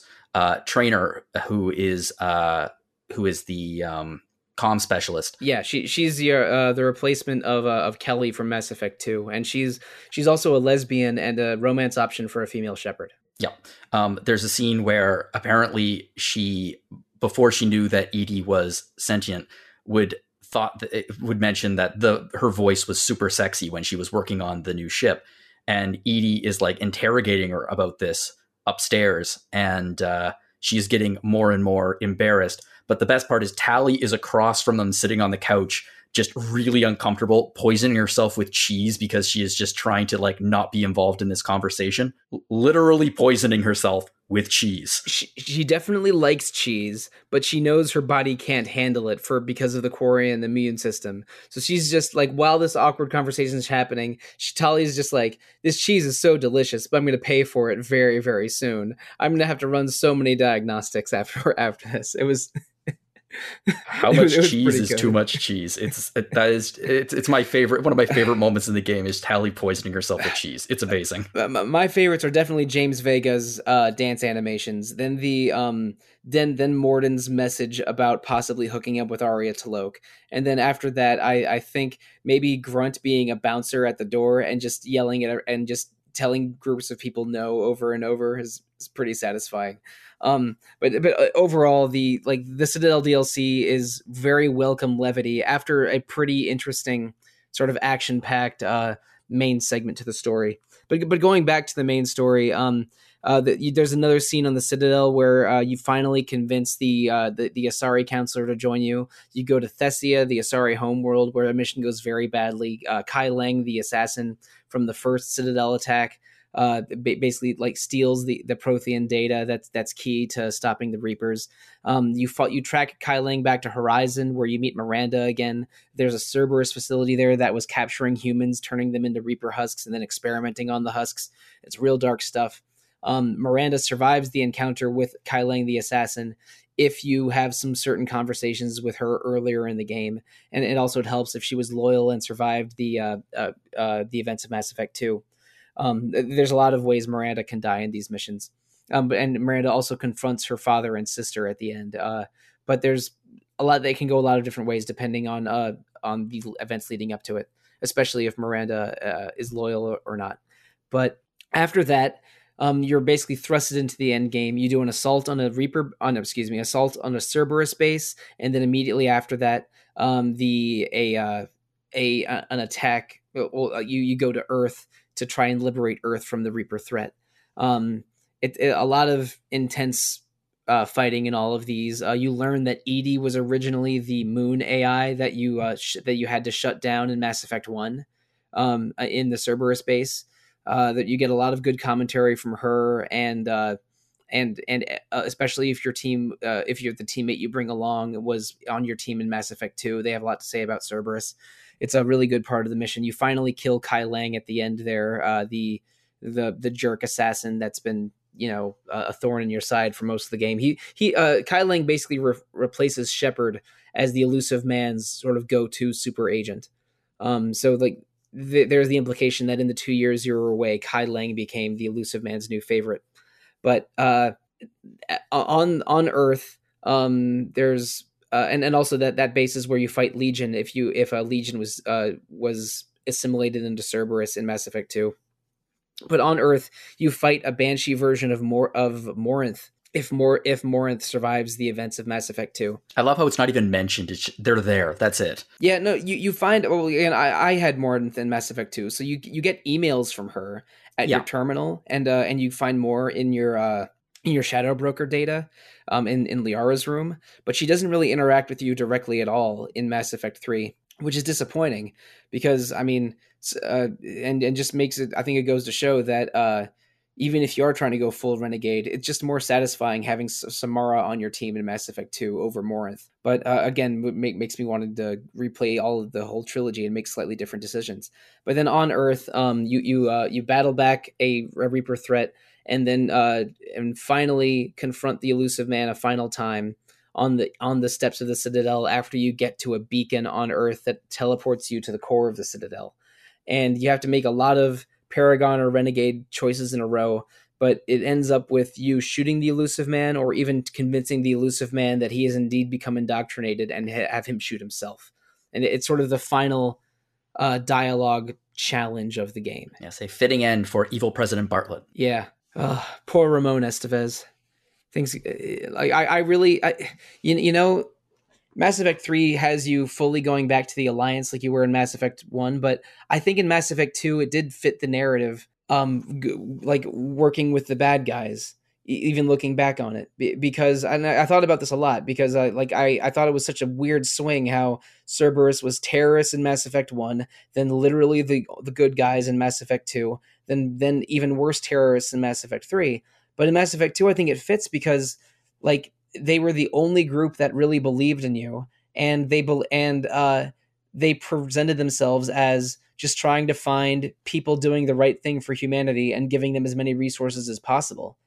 But then, but then, when the Illusive Man's vision is twisted badly, without Shepard to be a guiding light, uh, they go back to being horrible terrorists again. It's it, like I, I was a little sad killing the Illusive Man because I believe that if circumstances were different, they would be on your side in Mass Effect 3. But but just, it was he had gone too far astray. Well, again, like it, it depends on whether or not it depends on what you're looking for to your narrative. Like I really like the Paragon ending of the Illusive Man. I feel like it has a moment of triumph for him uh, rather than getting shot, where he he kills himself uh, rather than be used by the Reapers. That for me is a moment of, if not redemption, at the very least a glimmer of it. I, I ended up shooting him because I mean that was just the renegade interrupt choice. Yeah. But uh, but I, I I agree. If you can force him into that outcome, it's a it's a satisfying outcome. Yeah, it really matches like what he says he is is actually how he acts in that moment. Um, not not wanting his autonomy removed from him forcefully. Um, it's kind of the the choice between what he believes himself to be and what he kind of shows himself to be um, after being indoctrinated. But I, I really feel though, if um, if Shepard was not forced to retire on Earth for two years, and Shepard, Jacob, and Miranda and others had stayed with Cerberus, I think Cerberus could have been a force for good, if if circumstances were different. But mm-hmm. but for uh, unfortunately, that is definite. That is certainly not the case throughout the entirety of Mass Effect Three. I I really disagree. Well, uh, the thing is, I, I think I just I think I just liked the vibe of Mass Effect 2 of being like this um this extra government agent um that was that was trying to do the right thing all the time. Like I kind of like the Paragon version of Cerberus in Mass Effect 2 if you if you go the Paragon route most of the way. So that just made me a little bit sad to see them fall so far in Mass Effect 3. But that's the thing. I don't think they fell that far. Like I always interpreted Cerberus in Mass Effect 2 as the Illusive Man was really trying very hard to only give Shepard a, a, a piece of the picture, like really present in the best light. But I, I truly feel that even if Shepard and Miranda and Jacob had stuck with Cerberus at the end of that game and continued working for them, the second that the Reapers showed up, that the Illusive Man would have pushed Cerberus in the same direction that they ended up. I feel like those experiments would have happened because at that point, the Illusive Man and Cerberus on the whole thinks that the the ga- the galaxy is done. It's finished. It's there's there's no possibility of survival. The only way we're going to do this is if we drop any any semblance of morality and just be as ruthless and as horrible as the Reapers are. Uh, I feel like they would have reverted to that if given no other option. So I feel like this was the end game to Cerberus regardless. That's probably true. My only feeling is that I miss the good. I miss the Mass Effect Two version of Cerberus. Hmm. is uh, is is where my feeling comes from, I guess. There, but uh, but but after you defeat the Illusive Man, you finally discover what the catalyst is. The catalyst is a a basically a collective AI unconscious that was residing inside the citadel and is the guiding beacon for summoning the Reapers every 50,000 years. And uh, but reaching it and defeating the defeating most of the Reapers and reaching the catalyst and combining it with the Crucible project that you've been building this entire time basically gives Shepard an opportunity to be the first organic being to uh, since the Leviathans to influence the uh, Reaper intelligence. And your three doors to walk through were the three endgame decisions, um, which were even even more stark uh, before they were adjusted in DLC. Are red the red door, which is to destroy all um, all sentient AI in the universe, which includes the Reapers, includes the mass relays, and includes uh, all the Geth, and even includes EDI. or to, uh, a control option where the, uh, Shepard sacrifices themselves to replace the catalyst as the collective conscious control of the Reapers and and gains control of the Reapers to make them a force for good or a force for rebuilding instead of a force for destruction. Or the third option, synthesis, where Shepard also sacrifices themselves, but it turns every organic being in uh, partial in the universe partially synthetic and every synthetic being in the universe partially organic making them and so instead of being synthetics versus organics it, it basically makes all beings related enough that the reapers will view them as no longer something to be harvested. So those those are the choices. Um, destroy control or synthesize. And uh, if you don't have enough war assets you can only have the destroy option or only the destroyer and control option or uh, or all the options with better outcomes and more details revealed at the end if your uh, war assets are above 4000 and again and my war assets were around 8000 so i had um, i had everything i wanted to do but i think you can still uh, do everything you want as long as it's above 5000 or maybe 5500 that that's sort of the minimum to have the maximum number of efficacy. Uh, there is apparently another option where you can walk away and let the reapers destroy the galaxy. Yes, that is an option. I mean, not what I would call a very satisfying ending, and certainly not in Shepard's character, whether or not they're a Paragon or a uh, Renegade, but you can do it. That's correct. I did fail to mention that, but also it was something that never crossed my mind. I really was just choosing which of those three first doors to, to walk through. But now, I mean, that's the million dollar question. Uh, which did you choose? Blue. I, I, grabbed them blue handles uh, and did control primarily because I had never done it before, and that felt like something something unique to try. Um, where all of a sudden the you know the Reapers and and whatnot they kind of vacate with the the promise that they can be used for um, for good in the future, but for the most part, what we see is just the the Reapers kind of lifting off from all of the hostile planets all at once, and all of the uh, the non Leviathan Reapers just kind of shutting down more or less. Uh, I chose green because I felt like, in terms of the choices that my Shepard would make, my Shepard never would have chosen destroy because, like, very much proven with the uh, trying to uh, fight for peace uh, with uh, the with uh, Legion. Um, I, I don't buy that she would have like sacrificed every inorganic life form. Um, blue, I didn't buy it because I thought that blue sounds like they're trying to trick Shepard into becoming indoctrinated. Like, hey, become part of us. And I, I just, Mike, I don't think my Shepard would have bought it. Whereas synthesis sort of lets every everyone lives, everyone wins. Um, yes, there's change forced on the galaxy, but everyone's still alive, and it, more importantly, is still themselves.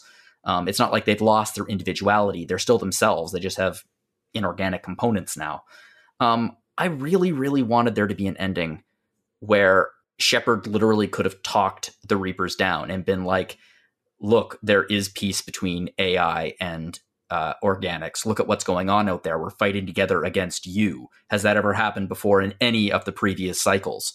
Um, I felt like that choice that you made earlier could have had bigger consequences for the ending. Um, I didn't have a big problem with the endings of this game. I just didn't. I, I just thought, I don't know. I don't feel. I don't feel like any of them would really, really work. Uh, with, I, I don't know. It, I don't have the problem with the endings that a lot of people did, but I, I found it. I found it somewhat unsatisfying. Yeah. in 2012 when the game first came out the games were uh, the endings were even less fleshed out here than they were here mm. um th- there was no post game cutscenes uh, showing showing the surviving crew members uh, uh, doing activity uh, it, it it was basically much shorter a much shorter roll to credits than uh, than what you experienced in legendary edition i think that dlc cap happened a couple months after uh, uh, the game launched but um, uh, in an amusing co- coincidence, I picked red. Each of us went a different direction. Um, I, I destroyed the mass relays and all synthetic life in the universe, but also because I had more than 5,000 uh, war assets or whatever, uh, Shepard is shown t- still alive and breathing on Earth after the uh, uh, after the events. But I think I think the only way to get that outcome with the possibility of Shepard surviving is if you pick destroy and you have a ton of war assets above I, I think above five thousand, but I don't know the exact number.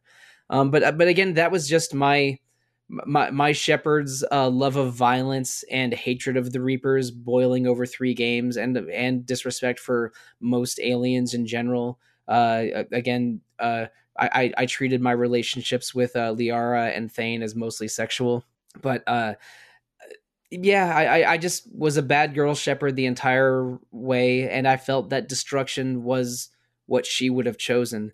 But that also just the dissatisfaction of not having Wrex and Samara in the Citadel DLC and how badly I felt for being rude to Tali and Liara throughout the game. And but seeing that the uh, ending cutscenes and post game were uh, improved following my memory of 2012, that just made me want to replay this game again. I've said it multiple times this episode.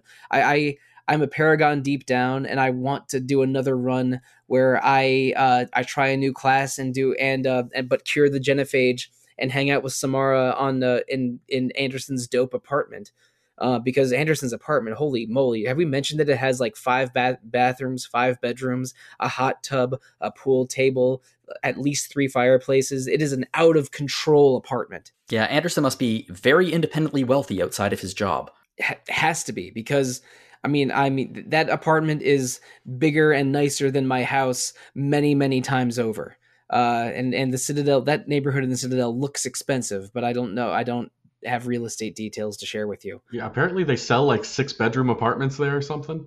I, I mean, I, I guess. I mean, I, I I didn't count all of them, but I, that had to be at least five bedrooms, right? Yeah, it's something to that tune. There was bedrooms in each corner of both floors and, and uh, whatever it was it was an absolutely bonkers apartment and at least like two kitchens and a mini bar in one in one of the kitchens it was completely not crazy um and also vega's cooking eggs at the at the end at least like I, I i didn't see him hook up with ashley although your your romantic partner does wake up in bed next to you if things if uh if things go a certain way at the citadel but the, the whole time on the main floor i i just heard james yelling in the background who wants eggs hey javik you want eggs Tali, can you eat eggs? Like, all right, well, all right. If I'm talking about how James Vega likes his eggs, um, we're probably near the end of the episode. But uh, the, there was an, a special event on November 7th, uh, uh, earlier this month, where um, BioWare shared some details, uh, celebrated Mass Effect a little bit, and showed the snippets of a new trailer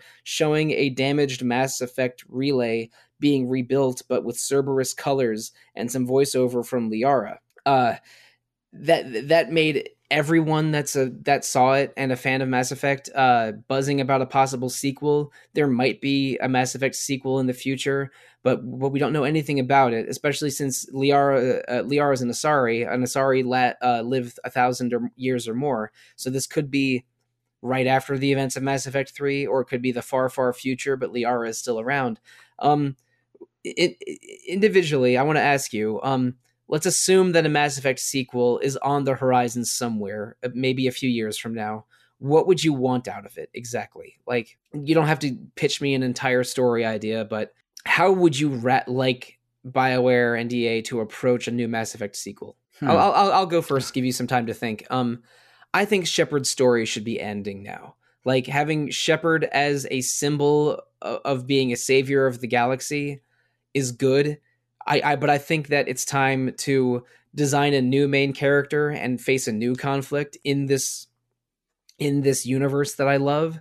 So maybe like having no returning characters other than Liara. Maybe the game takes place hundreds of years after the first mass the, the first Mass Effect trilogy, but you get to choose uh, you you can make your main character any race instead of just a human, and have a sort of a multi-race alien spanning conflict that's something i'm interested like like a mass effect version of dragon age inquisition that gives you more freedom in character customization because deep down really i just i just want to be a krogan in this world. So so like let me be a krogan and face a new conflict and let shepard uh, rest in peace is, is my feeling for a mass effect future sequel. Um if i had to make some predictions i know that it was not incredibly well received but i don't think that they're going to let Andromeda go to waste. I feel like whatever happened in Andromeda, no spoilers if, since you haven't played it, uh, will impact uh, what happens in Mass Effect 4. Obviously, Liara is going to be a part of it because Liara is alive. Um, Liara could technically still be alive in the time frame of Andromeda because they do live uh, a thousand years. I, I, believe that Liara is the only character from Mass Effect 1 or 2 that is guaranteed to survive Mass Effect 3. Um, yeah. Uh, EDI, EDI can also die uh, if you choose the destruction path because that that that'll wipe her out. But I believe that Liara and maybe also James are the only people guaranteed to survive. I think it'd be pretty funny if an Asari showed up who looks exactly like Shepard and is voiced by Jennifer Hale and is obviously Liara's kid. I'd go nuts for that. I, I would I would not be surprised if that's that's where they go. If there's just this ridiculously badass Asari who sounds exactly like Femshep. And don't even comment on it. Just let it be there and just let it sit. Um, if I mean they're building a new Mass Effect relay.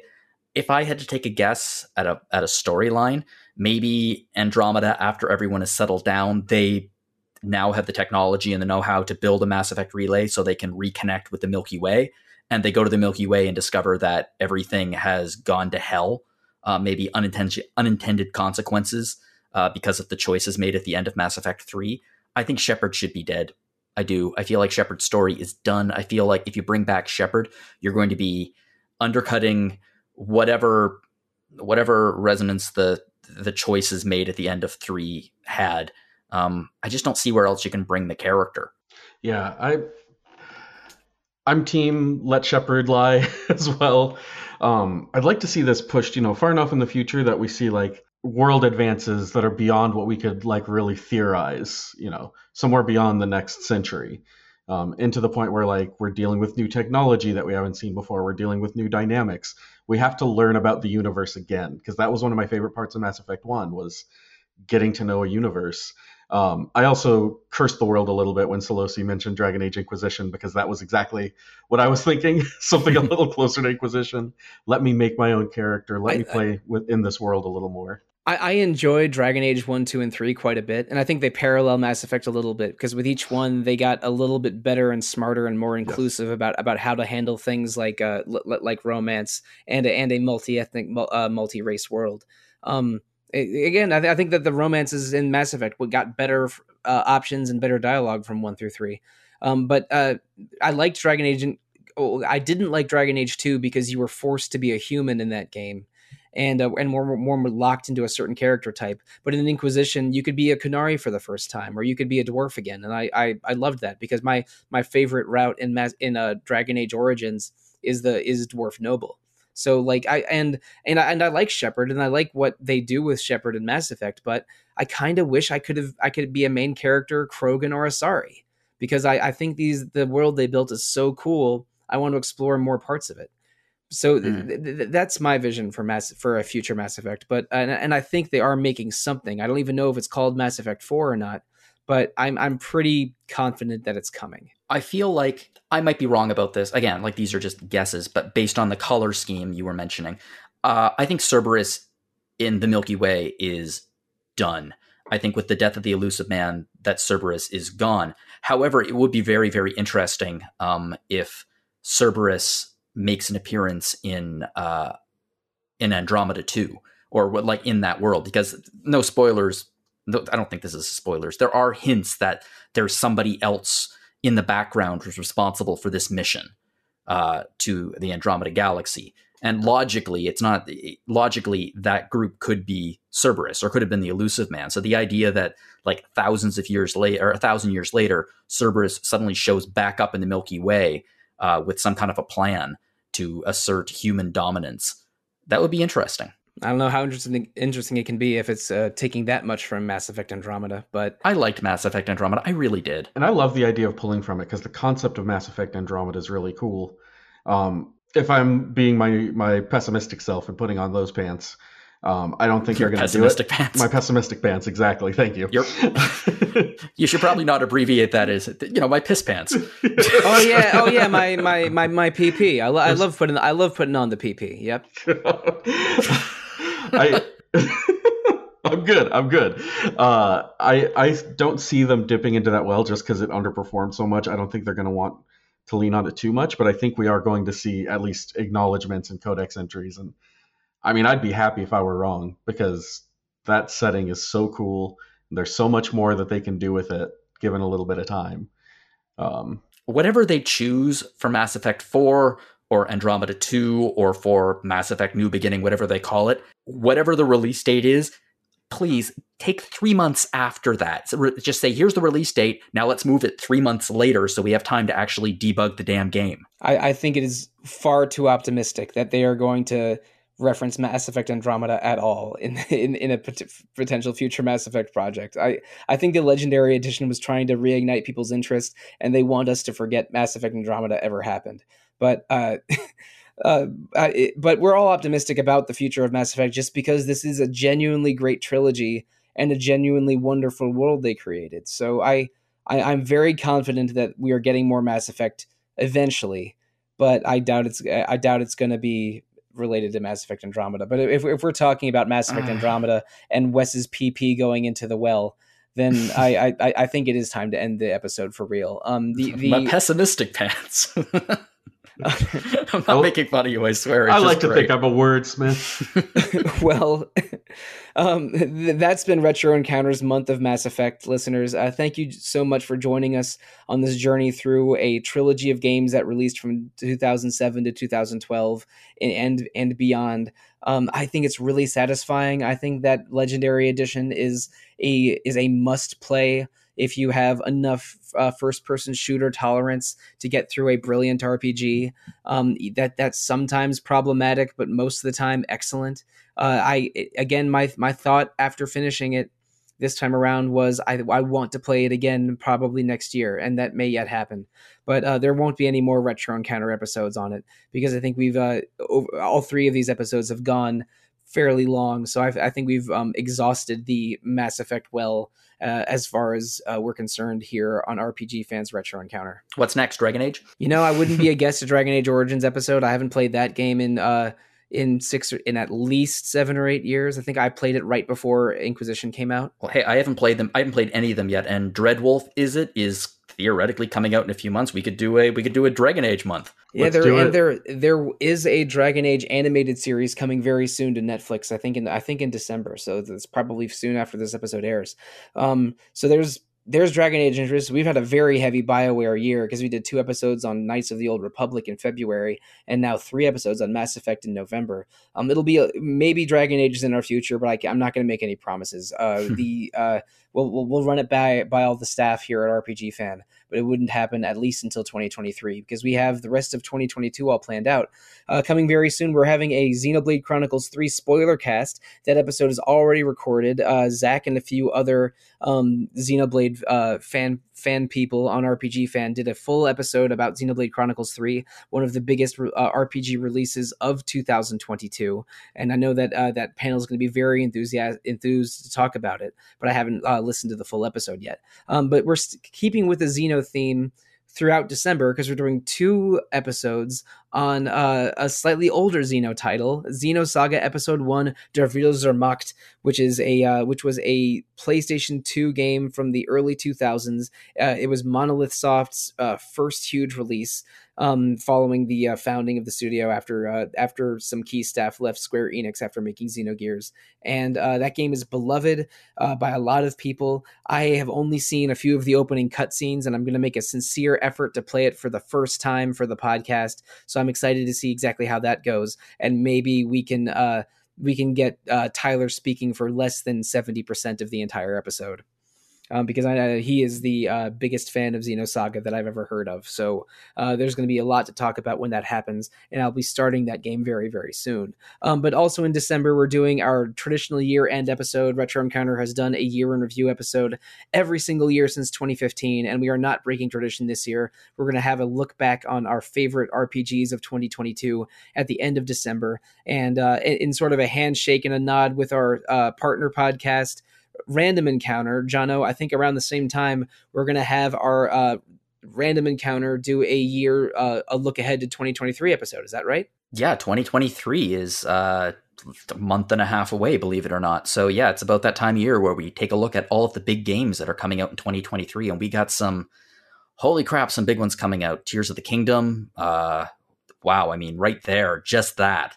Um, and we're probably also going to get some news about other releases in 2023 coming out at the uh, the Game Awards in a few weeks. Yeah, exactly. Uh, Mega Man Battle Network Legacy Collection, the top of everyone's of everyone's list for 2023. No one, no one, no one gives half a damn about uh, I don't know. Uh, is there a Final Fantasy game coming out? I don't remember. But, any, but anyway, uh, in addition to Random Encounter and Retro Encounter uh, at the end of December, we are doing an episode about the Muppets that I'm very excited to record very soon. Um, we will hear all about my theory on why uh, animals should be uh, should be Grunt from Mass Effect 2 in this so uh, excited. In, in, this reinterpreted Muppet world of our favorite RPGs. But uh, you know, I, I uh, maybe you were thought I was going to say something else. Uh, Retro Encounter and Random Encounter are not the only podcast in RPG fan. There's also uh, Rhythm Encounter about RPG music. Um, we recently did an episode on Pokemon, and I believe uh, in December, there's going to be uh, episodes about transport themes. We have a music of the year feature being planned. So in early 2023, that's going to happen. But there's a lot of rhythm encounter uh, happening uh, alongside Random and Retro Encounter. And I, and I should maybe elaborate some more. John Jono, Random Encounter is RPG Fans' flagship podcast that you host every two weeks, and it's about a variety of topics, but mostly focused on current events. Yeah, we had a we had a good episode I'm trying to I'm trying to think about when this episode's being released. Uh, it, I think the last episode would have been you and I talking to the gang at uh, Zeboyd Games. I think you're right. Yes. We, we talked about uh, This Way Madness Lies, a comedy RPG released uh, earlier this month by Zeboyd Games, uh, Bill Stiernberg and Robert Boyd. So uh, there's that interview podcast. Another uh, random encounter episode recently was uh, you and Caitlin talking about um, ace representation in RPGs. That was a fascinating discussion and a feature that Caitlin wrote for RPG Fan as well. But that that's uh, RPG Fans 3 podcasts, uh, Random Encounter, Rhythm Encounter, and Retro Encounter. You should uh, subscribe or listen to those however you prefer, whether it's uh, Apple Podcasts, Google Play, Spotify, or however. Please give us feedback however you can. But there's many other ways to interact with RPG Fan. You can email the podcast, retro at rpgfan.com, or visit rpgfan.com on Twitter, rpgfan.com on Instagram, rpgfan on Facebook, and with corresponding Discord, YouTube, and Twitch channels. Something going on on all of those basically every day. Uh, there's also an RPG fan shop that was introduced earlier this year. If you go to rpgfan.com slash shop, you can visit our uh, uh, our shop website hosted by teepublic.com, where you can find RPG fan apparel, coffee mugs, accessories, and a variety of other things with more designs to come in the future. But uh, if you want to uh, like uh, give us feedback as individuals, not as a podcast, let's tell the listeners how to reach each of us. Uh, starting with you, Jono. Uh, you can find me at jlogan at rpgfan.com. Wes, same question to you. Uh, you can find me at the Burning Wreckage of Twitter at Wes Iliff. And listeners, to find me, I'm a couple places in the Burning Wreckage of Twitter. I'm at The Real Monsoon most of the time, at Evoca for Dogs other times, and on RPG Fans Discord, I am Monsoon Mike. So, we did it. We saved the galaxy, each of us choosing to do so in a different way. Um, but we don't know exactly which of those interpretations might make it to the future of this galaxy. But uh, while we still have a galaxy to live in, thank you, good night, and good luck.